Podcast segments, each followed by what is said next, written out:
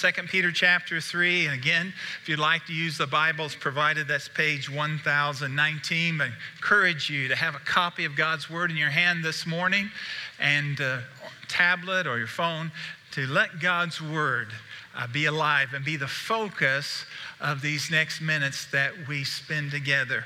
We're continuing this series, been our focus the last few weeks in 2 Peter tells us about growing in grace and truth. The path, the journey to be like Jesus, who was full of grace and truth. This morning we come to 2 Peter chapter 3, and we begin these last several verses of our journey through 2 Peter together. Now, some time ago, I was in a, a bookstore. I was just kind of meandering around through various sections and saw one uh, section that I don't usually go into. It was entitled Self Improvement. And I, I, mean, why should I, right? You know, so, so, so I was walking through there, but I did see a series that I thought could be very helpful for me. A series, it was a series entitled The Idiot's Guide. The Idiot's Guide. I knew I was where I needed to be. Every topic that you could imagine uh, with a booklet or a book about it, such as The Idiot's Guide to Computers. All right? Uh, the Idiot's Guide to Home Construction. The Idiot's Guide to Gardening. The, the Idiot's Guide to Auto Repair. Now, these, these books were tremendous. I want you to know the tough part, though, is checkout. Because you take the book up there, basically, you're making a confession. I'm an idiot. you know? But I want you to know they're available online. they come to your house discreetly wrapped, all right? I did see one that had an interesting title the Idiot's Guide to the Bible. The Idiot's Guide to the Bible. Really, really helpful because people wonder where do I start? Where do I begin with this big, thick book, which is about so many different things? And so, having a simple guide to sort of understand the basics of the Bible, very, very helpful. The Idiot's Guide to the Bible. But you know, as I thought about that, and I thought about the reality of the culture in which we find ourselves living in these days, often it would be this that the Bible is considered the idiot's guide. The Bible is considered a guide for idiots.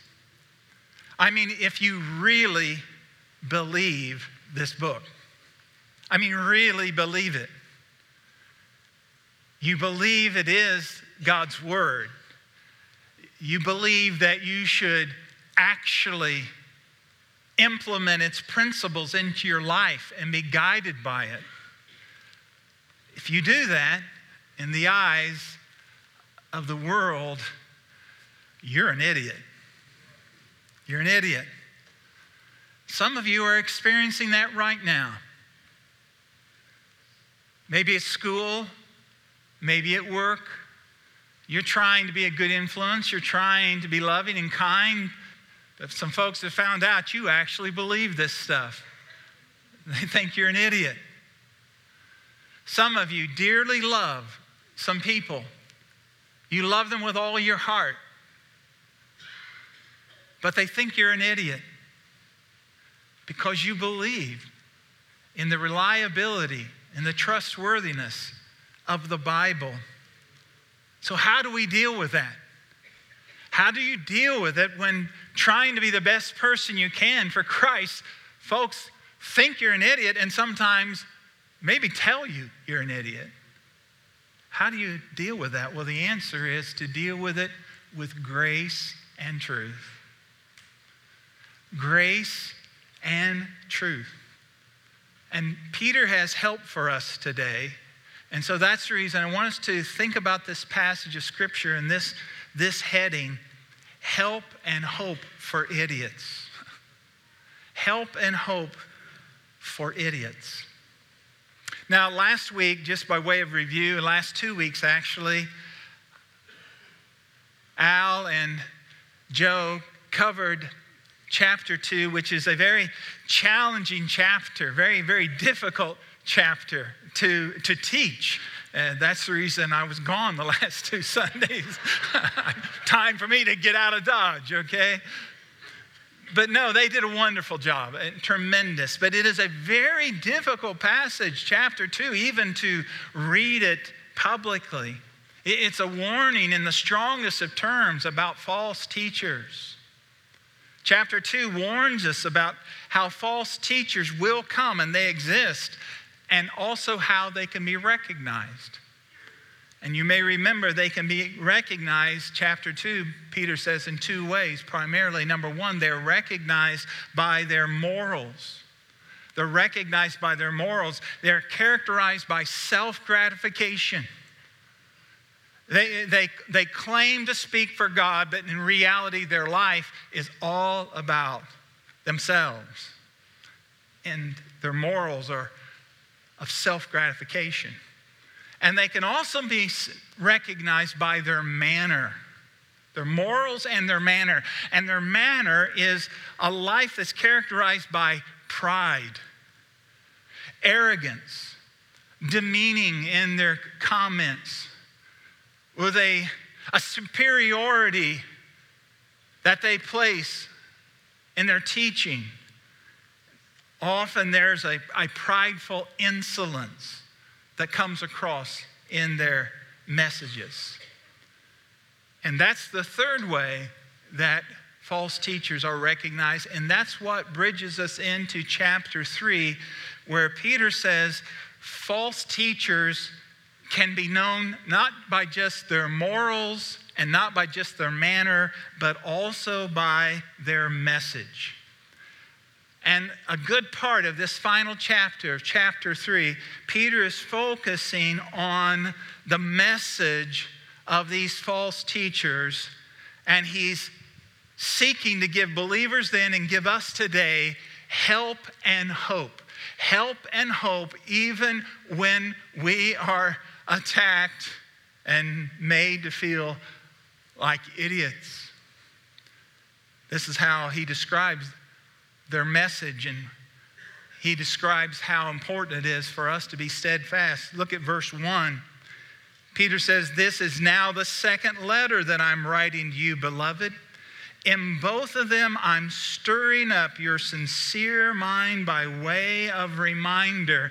Peter was a believer in repetition, repeating the same message again and again, maybe in different ways, but it's the same message, a reminder for people to be stirred up to action in a sincere, a, a pure, a focused mindset toward living. He says, I'm going to do this as long as I'm with you. Remember the end of chapter one? He says, As long as I'm here, I'm going to remind you so that after I'm gone, you will remember. Verse 2, he says, Now, this is what I've reminded you about again and again. Verse 2 that you should remember the predictions of the holy prophets and the commandment of the Lord and our Savior through your apostles. Now, remember, when he says the predictions here, he's not talking just about prophetic scriptures that have to do with the future, it means the proclamation of the scriptures, the proclamation of the prophets of God, the proclamation of the commandments of the Lord and Savior through your apostles. Now, isn't that interesting? He says, You, uh, we are apostles, we speak to you with the authority of the Lord and Savior. He is an apostle, the others are writing, and they're writing under the power of the Holy Spirit. Remember chapter 1, verses 20 and 21? They're being borne along by the Holy Spirit so that what they speak are the commandments of the Lord and Savior.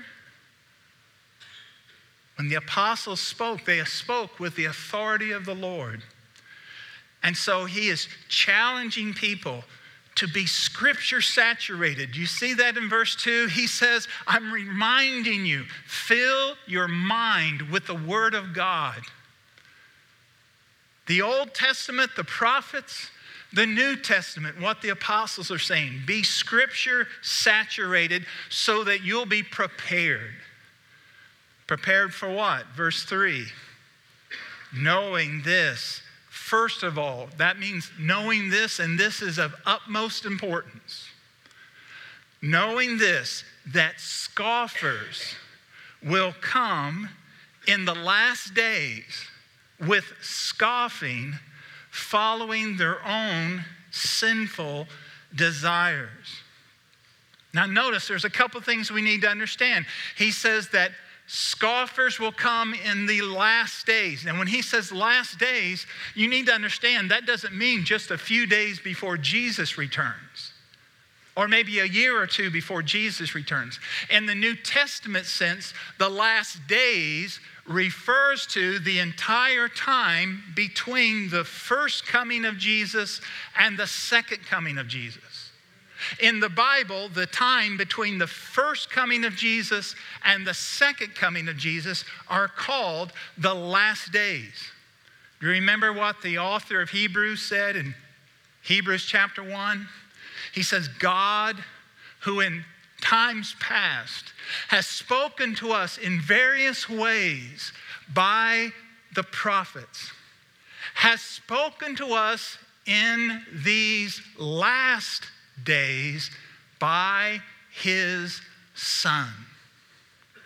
What are the last days? The last days are the time when God is speaking to this world the message of the gospel of Jesus Christ. That is the last days. Between the first coming of Jesus and the last coming of Jesus, the message of God about the gospel of Jesus is to go to all the peoples of the world.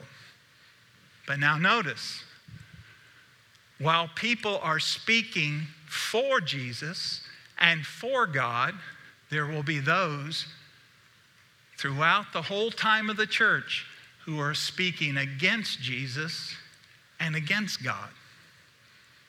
Notice verse 3. And the last days, scoffers will come with scoffing. Now, what is a scoffer? A scoffer is not somebody that just has a sarcastic sense of humor. A, a scoffer is not somebody who just says things now and then she ought not to say. A scoffer, in the biblical sense, listen carefully, is a person who ridicules righteousness. That is a scoffer. A scoffer is a person who ridicules the righteous things of God, whether that's godly living, godly character, godly principles, or the Word of God itself. A scoffer ridicules righteousness. And Peter says, as long as the church is here on the earth until Christ comes back, there will be people who are ridiculing righteousness. And now, folks, what kind of world do we live in with instant communication? Moment by moment communication through the internet, through video, through television, through the printed page. What do we live in? We live in an age in which, yes, there is constant ridicule of righteousness. Constant ridicule of righteousness, of the things of God. And Peter wants to prepare us for that. And so, what he does, he knows that the best way to prepare us for our enemy, not our personal enemy, but the enemy of our faith, is to help us understand what the scoffers are going to say. And that's what he does. He gives us an evaluation of the scorner's ridicule. Here's what they're going to say they're, they're going to ask a question, they're going to be questioning. But when they, when they question, they don't question for information. They're, they're not really sincere looking for answers.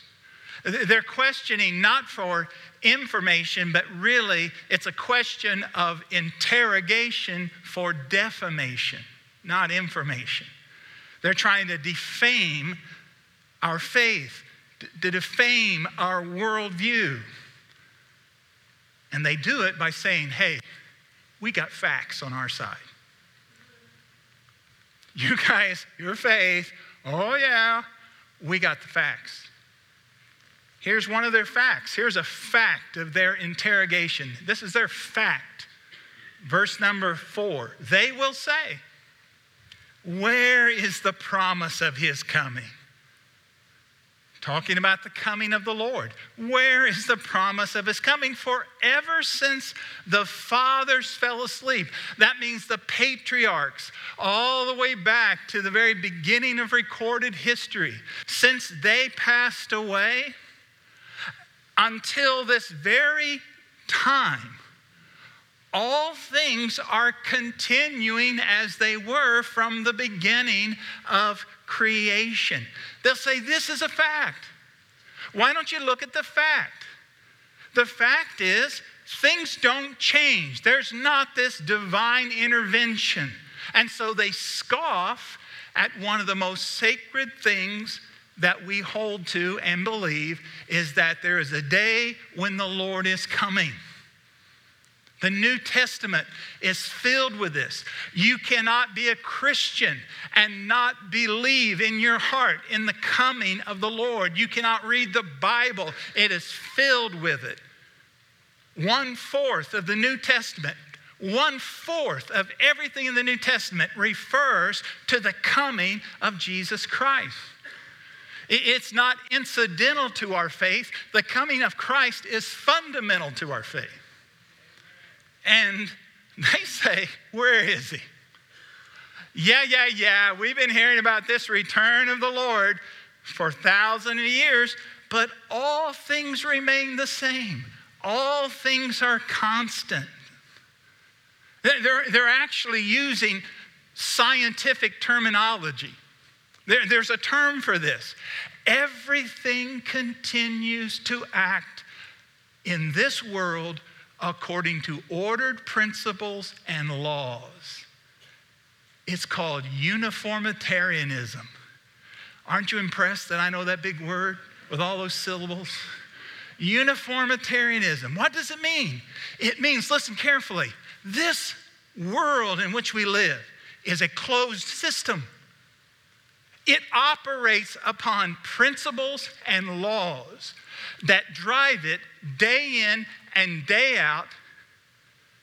It is not interrupted by powers from without, it operates by inherent uniform principles.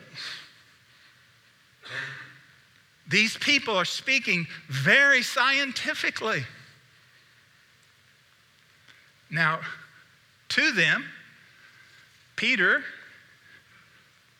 responds with a few of his own facts. when we should say he responds with some of God's facts. Because guess what, Christians?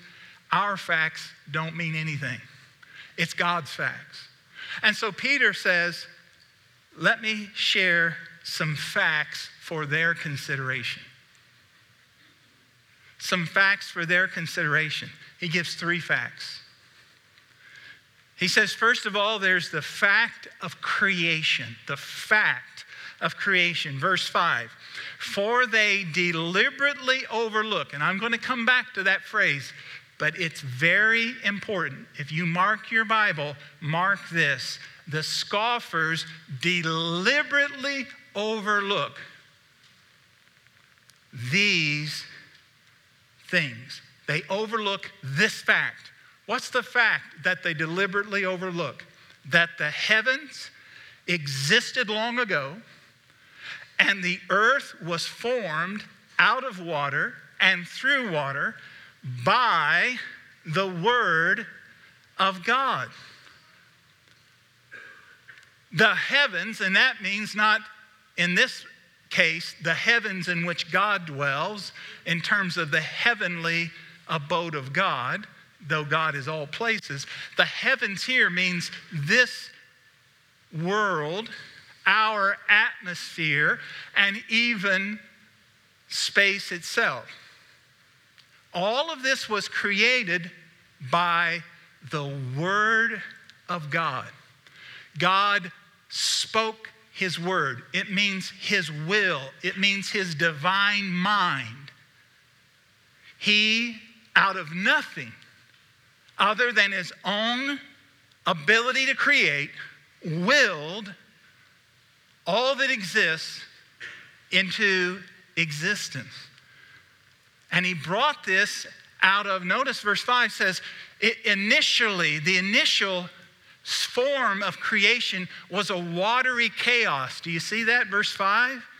It says that it existed long ago of water and through water. And that's exactly what the opening verses of Scripture say. How does the Bible open? In the beginning, the Lord created the heavens and the earth. And it says, the earth was without form and void. And it says that darkness was upon the face of the deep. Then the Bible says the Spirit of God was hovering over the face of the waters, that watery mass without form and void. And God spoke by his will. He said, Let there be a separation of the waters, and let a firmament come in, let a, a dry land appear and let the waters above, let this water be separated from the atmosphere of the earth and let it be surrounded by this water. So, the, what we have described here is that in its original creation, the earth was formed by God's word in the midst of this watery chaos, and it was surrounded almost like a canopy of vapor. And God brought life onto the earth by his will. They overlook the fact of creation. God created by his word out of the water, through the water, and then there was a flood, the fact of the flood. Verse 6 and that by means of these, the world that then existed, notice the world before the flood was radically different than the world we inhabit now. That world was deluged by what? Water. You read the Genesis account of the flood, it says that that canopy of water around the earth ripped apart, and there was a deluge covering the earth. And it says the great fissures of the earth opened up and water gushed up out of the earth, and the earth was covered in a flood. Now, what is Peter saying here? He's saying, listen carefully. We don't live in a closed system that does not change God is able to intervene at any time. And he intervened once, big time, when he sent the flood. And he says, scorners overlook this fact. They don't, they don't want to even look at the recognition that there is existing, even in the geological formation of the earth in which we inhabit, there is every kind of evidence that this world suffered a deluge of water, unimaginable pressure, and that the earth that existed before did not change over billions of years, but it changed in a deluge. That's the reason the strangest things are found tropical plants pressed into solid rock under immense pressure. Huge animals embedded in the ice of the North and the South Pole. Inside of them, tropical plants and seeds. Does that sound like the Ice Age to you? Have you been to the cartoons or something? No. These animals didn't lie around on the ground for eons of time and disintegrate. In a moment, intact, a, an atmosphere so changed that what was tropical in places became frozen in ice. Oh no, we don't want to think about that.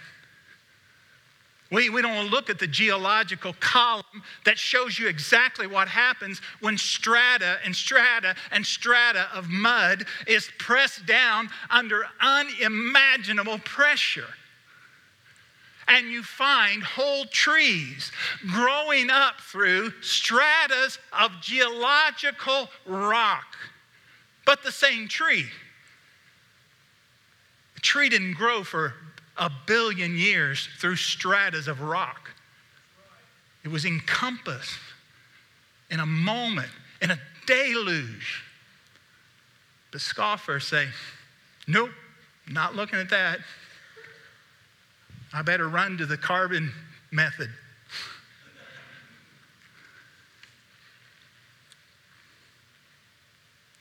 What's the real issue? What is the real issue? The real issue is notice this what Peter connects. The real issue is this the true fact of the motivation. What is the motivation? The motivation is to reject what is being seen, what is being shown, because if I accept that, then I can't do what I want to do. This is how Peter says it. Notice this, verse 3. Did you notice this? Connect these two things. Verse 3. They are, these scoffers are following their own sinful desires. You notice that? They're following their own sinful desires. Now, go down to verse 5. For they deliberately overlook this fact. See what's happening? I see the facts. I don't want the facts because if I accept the facts, then I shouldn't be living the way I want to live. And I want to live the way I want to live. I want to be free, so I just ignore the facts.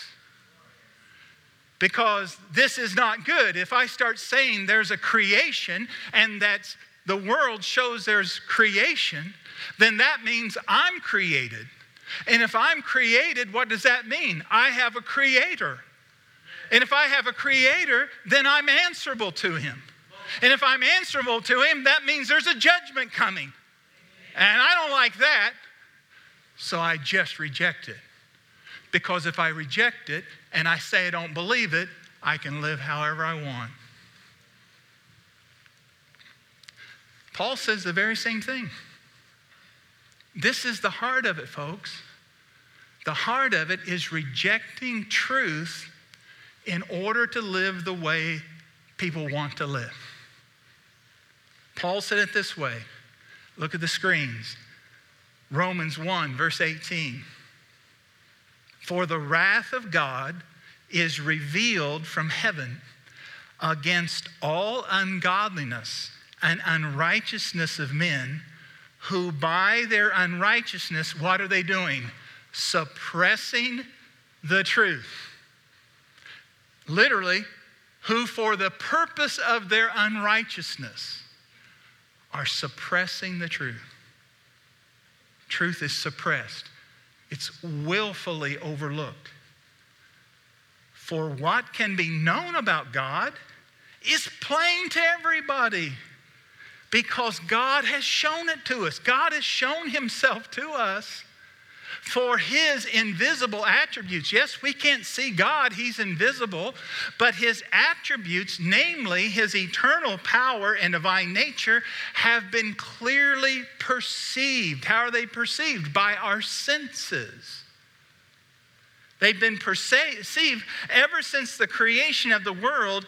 They are perceived in the things that have been made so they are without excuse. Do you see what Paul is saying? The heavens, everything above us, everything around us, this incredible, beautiful day, this planet in which we live, the intricacies of life on this planet, all the amazing glory, all the things that are so incredible in how they operate, they are all declaring there is a God. There is a creator. And people recognize that in their heart. They know innately there is a creator. And yet, although they knew God, verse 21, they did not honor him as God or give thanks to him. And they became futile, empty in their thinking. Their foolish hearts were darkened. They, they wouldn't see the light, so now they can't see the light. Claiming to be wise, they have become fools. Claiming to be wise, hey, we figured this out. We got theories for this stuff. And we got textbooks about this. Uh, we, we've got earned doctorates in this. And don't you understand? This is modern times.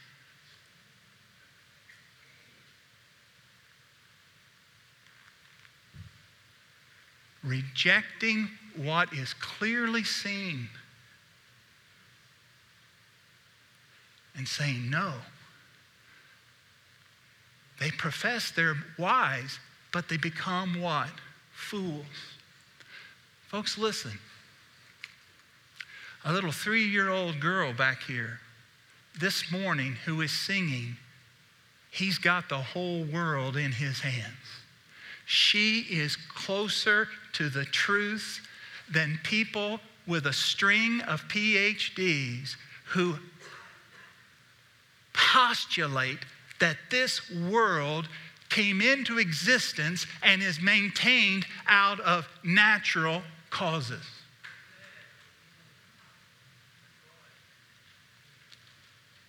professing to be wise, but not bowing the knee to the Creator,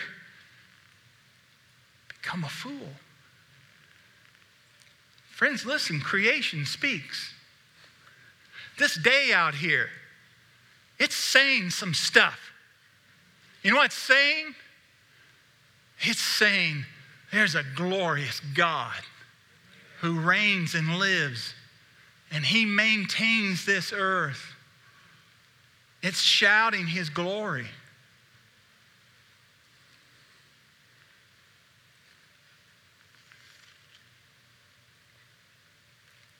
Now, the Peter moves now, and I can just touch on this.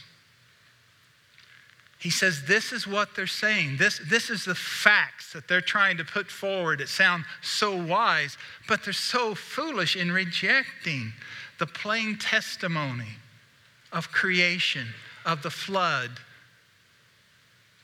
of their own heart. But now he says, We do sometimes wonder, Lord, where are you? I mean, wouldn't you sometimes haven't just hoped, Lord, just show up so they'll shut up? I mean, let's be honest. But you know what? The Lord's not on our schedule. So Peter explains the Lord's schedule. He explains, and he doesn't just give us information. Listen to me, people, especially young people. This information that Peter is giving here is not so that we can go out and win debates. It's not so that we can go out and, and argue. You don't argue people into the kingdom. You, state your faith, you give the reasons for your faith, and you let the Holy Spirit do His work. And you do it with sweetness and humility. But the reason the Lord gave us this information right now that I'm going to share with you is so we'd know His heart. Why has He not come? He gives us an insight, first of all, that His pace, the Lord's pace, is eternal. It's not on our schedule. Verse 8 Do not overlook this fact, beloved, that with the Lord, one day is as a thousand years, and a thousand years as one day. And here Peter is quoting Moses, who wrote a song about this. You can read it, Psalm 90. And Moses said, a thousand years is like yesterday when it's past. A thousand years is like a watch in the night. God is timeless. He, he's do, he doesn't act according to our timetable. We get in a hurry, God never does. He's never, never on our schedule. But now notice, he's never slow when it comes to his promises. He, he's not being two faced. When the Lord makes a promise, that promise may not immediately take place, but that promise is as certain as God Himself. His promises are unequivocal. His pace is eternal. His promises are unequivocal. He does not change when it comes to his promises. The Lord, verse 9, the Lord is not slow to fulfill his promise, as some count slowness. That means that some people may say and then not do, but not God. What he says will come to pass. I remember, I'm so thankful for those old songs that learned in church Every promise in the book is mine. Every chapter, every verse, every line. All the blessings of his love divine. Every promise in the book is mine. I haven't sung that song in over 50 years, but it's still in my heart and it's still right here in the book, right? His promises will be fulfilled. Third thing I want you to see his promises are unequivocal. Why does he wait? Lord, why don't you come? How bad can it get? How much longer can you wait? Why does he wait? It's because his patience is merciful. Verse 9 the Lord is not slow to fulfill his promise, as some count slowness, but he is patient toward you. Here's his mercy not wishing that any should perish, but that all should reach repentance. The Lord waits. He waits so that the gospel, the message of Christ, can go out and sinners by his great love, will turn from their foolishness and folly, will turn to him and be born again.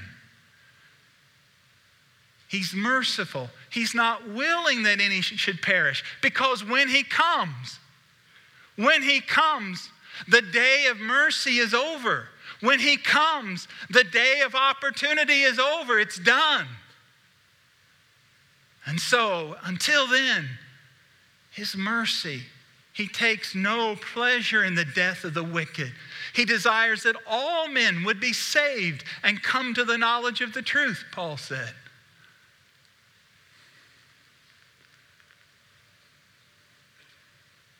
He's patient. It's interesting. Peter mentioned the flood. I thought about that this week. Who's the oldest person recorded in the Bible? Methuselah. Interesting, his name, Methuselah. It's a little obscure, but there's two parts that are clear here. The first part has to do with death, die. The second part means something like this it shall come. There is coming. His death It's coming. Methuselah lived 969 years, and guess which year the flood came according to the Bible? The de- year Methuselah died. The longest life of any human being, God used as a measurement of his mercy. When Noah was building the ark, how long did that take? Do you remember? A 120 years. And the Bible says for 120 years, Noah was preaching righteousness, speaking of salvation and of coming judgment. And that door, when he got to the door, the door of the ark was open. It was open for anyone to come who would believe. But when the flood came, the Bible says this, listen carefully, it doesn't say Noah shut the door, it says God shut the door. When the day of judgment came, God shut the door. Who is the door now? Jesus. He says, I am the door. By me, if you enter in, you will be saved. His arms are open. Jesus is saying, Come to me. Come to me. He even died with his arms opened on the cross, stretched out on the cross, beckoning people to come to him. His arms are open. Come, come. Whoever comes to me, I'll not turn my way. Whoever comes to me and believes in me shall be saved. Come, come.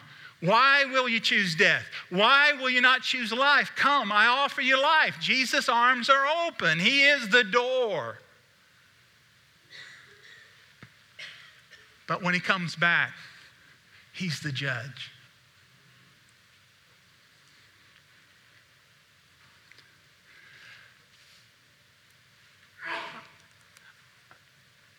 There's no time to develop this, but I just mention this to you and because I believe it's important.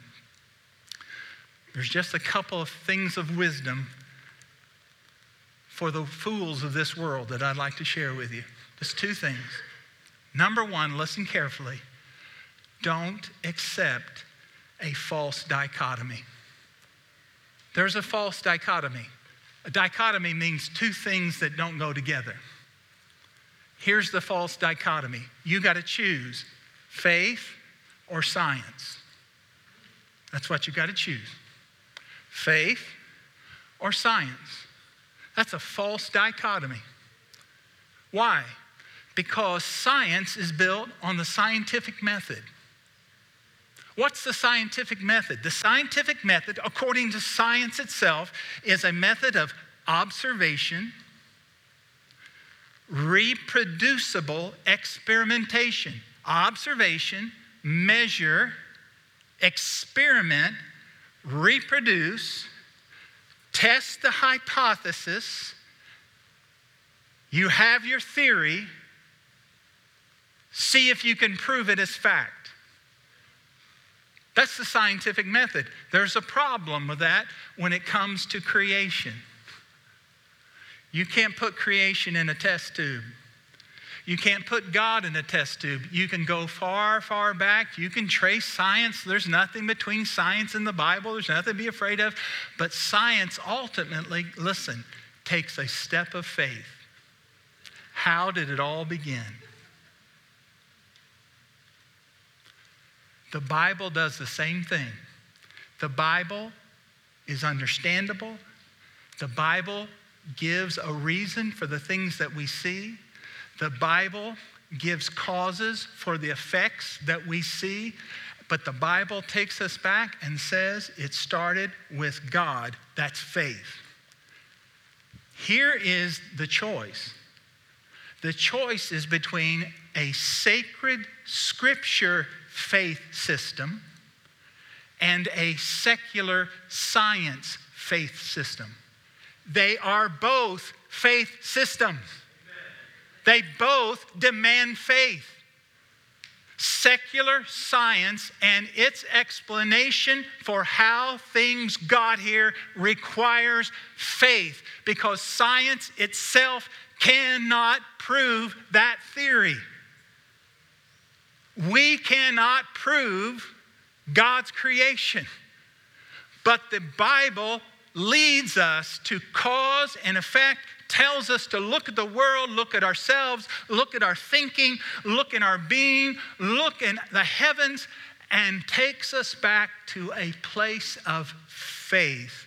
There is a creator. They're both faith. Do not let people put you in a false dichotomy. It's faith or science. They're both based on faith. It's scriptural faith, a system of scriptural faith, or a secular science faith. And friends, I just leave you this, and I appreciate your patience. I've been gone two weeks, you know that, right? Don't reject a certain opportunity. What do you know for certain?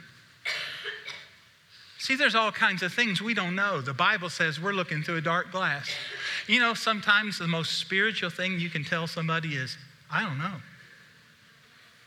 Somebody can ask you a Bible question and you can dig around and dig around, and maybe the most spiritual thing you can say is, I don't know. I remember when I was ordained, you know what the pastors did?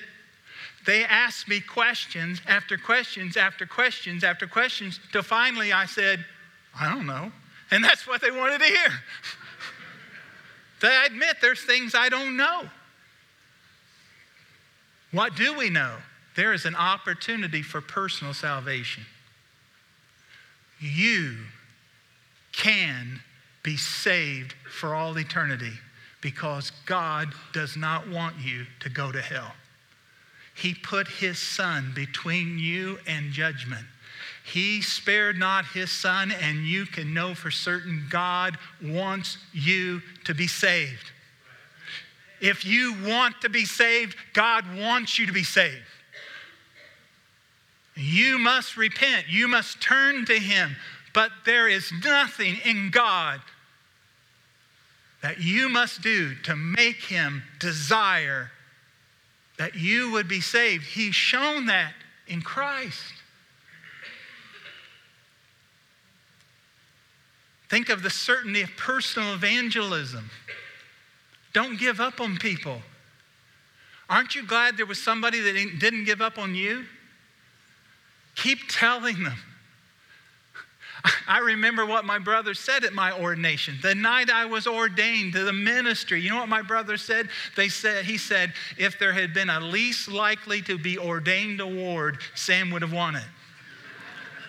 that in my high school yearbook, it should have said, least likely to be ordained. And he's right. Don't give up. And there's an opportunity for personal implementation. I want to ask you something. Has God been patient with you? I'm sorry. Has God been patient with you? Wow. I knew we were good. I just didn't know we were that good, all right? He's been so patient with us, right? Pass it on. Why are we so demanding? Why are we so abrupt? Why do we want our kids to get it the first time, the second time? Why do we give up on people? Why do we stop we have the opportunity to say, Lord, make me like yourself, a person of who delights in being patient, yes, even to my enemies, that they might come to Jesus. Lord, I prayed right now for those here who need to know that you will save them.